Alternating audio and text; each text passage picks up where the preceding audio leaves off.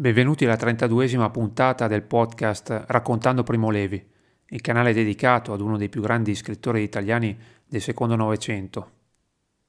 Nell'episodio precedente abbiamo parlato del rapporto non semplice eh, che Levi ha con il suo ruolo di testimone nelle scuole. Arrivato agli inizi degli anni Ottanta sente che la propria esperienza di ex deportato di Auschwitz si sta sbiadendo, perlomeno non ha più la stessa forza evocativa di un tempo perché eh, deve fare i conti con la storia.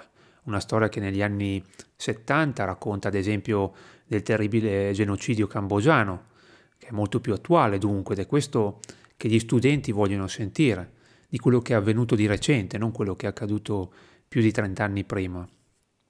Ma sebbene Levi non stia attraversando un periodo semplice, i suoi successi, i suoi riconoscimenti non mancano.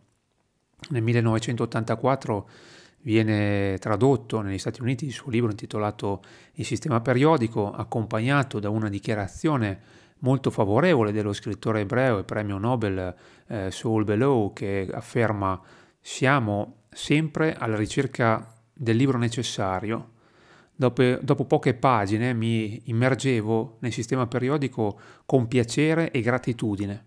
Non vi è nulla di superfluo, tutto in questo libro è essenziale, è meravigliosamente puro, è ottimamente tradotto.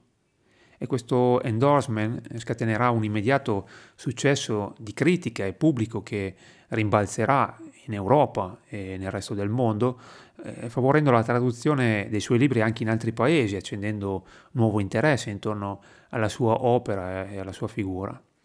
Poi lo stesso scrittore torinese viene addirittura candidato al premio Nobel e invitato negli Stati Uniti per tenere alcune conferenze sui suoi libri che nel frattempo hanno trovato ampia traduzione in lingua inglese, riscuotendo reazioni entusiaste da parte dei lettori d'oltreoceano.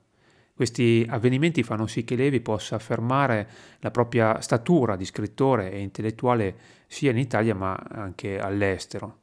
I mesi che precedono la tournée degli Stati Uniti però non sono affatto tranquilli. Le condizioni di salute della madre, quasi novantenne, infatti stanno eh, peggiorando rapidamente. La donna eh, serve continua assistenza e cura.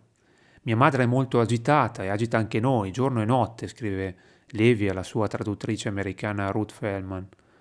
Per cui quando si decide a partire insieme alla moglie Lucia nell'aprile del 1985, chiede alla sorella Anna Maria di venire a Torino per stare vicino alla madre.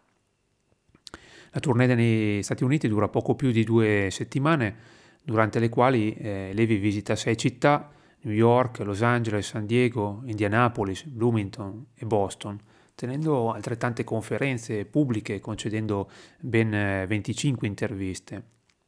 All'Università di New York, ad esempio, c'è eh, una gran folla di studenti, lettori, docenti ad ascoltarlo, ma anche nelle altre sedi non manca mai interesse e curiosità per i suoi libri e la sua esperienza di sopravvissuto al lager. Anche se lo stesso Levi ricorda un episodio meno positivo, quando deve tenere un discorso a un gruppo di Brooklyn e per la prima volta nella sua vita si ritrova davanti ad un pubblico di soli ebrei. Lo scrittore ricorda, erano tutti maschi ed ebrei. Feci il mio discorso eh, che era stato scritto in Inghilterra, non so con precisione quanto avessero capito dato il mio pessimo accento. Non appena terminai iniziarono a pormi domande riguardo ad Israele e alla mia posizione circa il conflitto arabo-israeliano.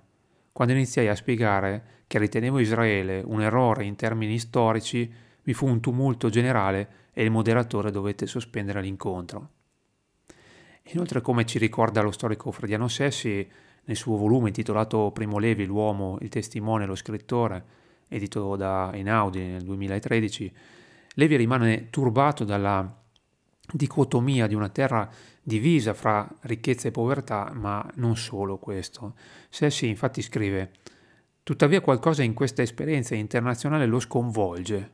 Da un lato la condizione di miseria in cui versano tanti bianchi e neri che abitano per le strade di quelle città così ricche e luminose di apparenza, dall'altro il desiderio degli americani di trasformare gli scrittori in oracoli, pronti a fornire al pubblico risposte semplici e incoraggianti. Rientrato in Italia, eh, torna a concentrarsi poi su ciò che più gli preme, ovvero la scrittura e in particolare la stesura del suo ultimo libro I sommersi e i salvati. Nell'aprile del 1986 si reca per un breve soggiorno a Londra dove incontra lo scrittore Phil, eh, Philip Roth e poi lo rivedrà a Stoccolma. E il 6 settembre dello stesso anno invece Roth a contraccambiare la visita recandosi nella casa di Torino di Levi per realizzare una lunga intervista da pubblicare su The New York Review of Books. L'intervista sancisce ulteriormente la consacrazione di Levi come scrittore di rango internazionale, anche se si rivelerà più che altro una conversazione durante la quale i due autori toccano moltissimi argomenti letterari e non. Le domande di Philip Roth spaziano infatti dalla giovinezza di Levi alla sua esperienza in lager, dalla passione per la scrittura al mestiere di chimico. Argomenti che l'autore americano analizzerà con grande acume e spirito ehm, critico, trovando un Levi ben disposto eh, al dialogo, un Levi che evidentemente vedeva in Roth un interlocutore ideale. In particolare eh, vorrei condividere con voi la domanda che prendendo spunto da se questo un uomo affronta l'importanza del pensiero di fronte alla, alle condizioni estreme della vita, come appunto è stata per Levi l'esperienza di Auschwitz. E Roth ricorda l'ultimo capitolo del libro intitolato eh, Storia di dieci giorni, nel quale Levi descrive sotto forma di diario come ha resistito in lager malato di scarlattina in mezzo ad altri moribondi dal 18 al 27 gennaio del 1945, ovvero dopo l'evacuazione di Auschwitz da parte dei nazisti. E dice, quel racconto mi suona come la storia di Robinson Crusoe all'inferno, con te, Primo Levi, nei panni di un Crusoe che strappa ciò che gli serve per vivere ai magmatici avanzi di un'isola irriducibilmente spietata. Ciò che mi ha colpito in quel capitolo, come in tutto il libro, è quanto il pensare abbia contribuito a farti sopravvivere, il pensare di una mente pratica, umana, scientifica. La tua non mi pare una sopravvivenza determinata da una animalesca resistenza biologica o da una straordinaria fortuna, ma radicata semmai nel tuo mestiere, nel tuo lavoro, nella tua condizione professionale, nell'uomo della precisione, nell'uomo che verifica, esperimenti e cerca il principio dell'ordine, posto di fronte al perverso capovolgimento di tutto ciò che per lui era un valore. Sì, il pezzo numerato di una macchina infernale, ma un pezzo numerato con un'intelligenza metodica che deve sempre capire. Ad Auschwitz dici a te stesso, penso troppo per resistere, sono troppo civilizzato, ma secondo me l'uomo civilizzato che pensa troppo è inscindibile dal sopravvissuto, lo scienziato e il superstite sono una cosa sola.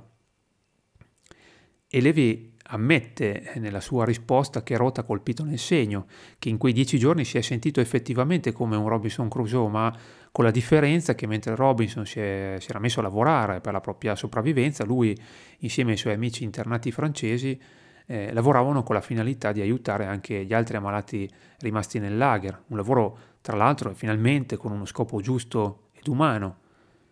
E sui motivi della sua sopravvivenza Levi dice che non vi erano regole generali, che sicuramente l'avevano aiutato il sapere un po' la lingua tedesca e l'essere un chimico, ammettendo comunque che la fortuna nel suo caso è stata effettivamente determinante almeno in due situazioni. L'aver incontrato Lorenzo, il muratore italiano che gli passava spesso il cibo e qualche vestito, ma anche l'essersi ammalato di scarlattina al momento giusto, evitando la famosa marcia della morte, in cui ad esempio muore il suo amico fraterno Alberto Dalla Volta, un altro che seppe aiutarlo molto in lager.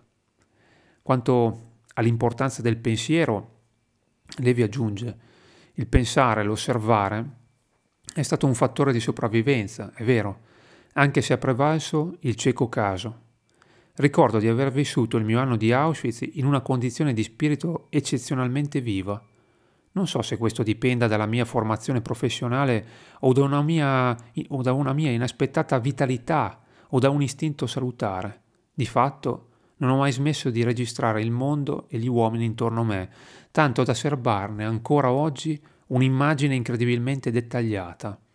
Avevo un desiderio intenso di capire, ero costantemente invaso da una curiosità che ad alcuni è apparsa addirittura cinica, quella del naturalista, che si trova trasportato in un ambiente mostruoso ma nuovo, mostruosamente nuovo.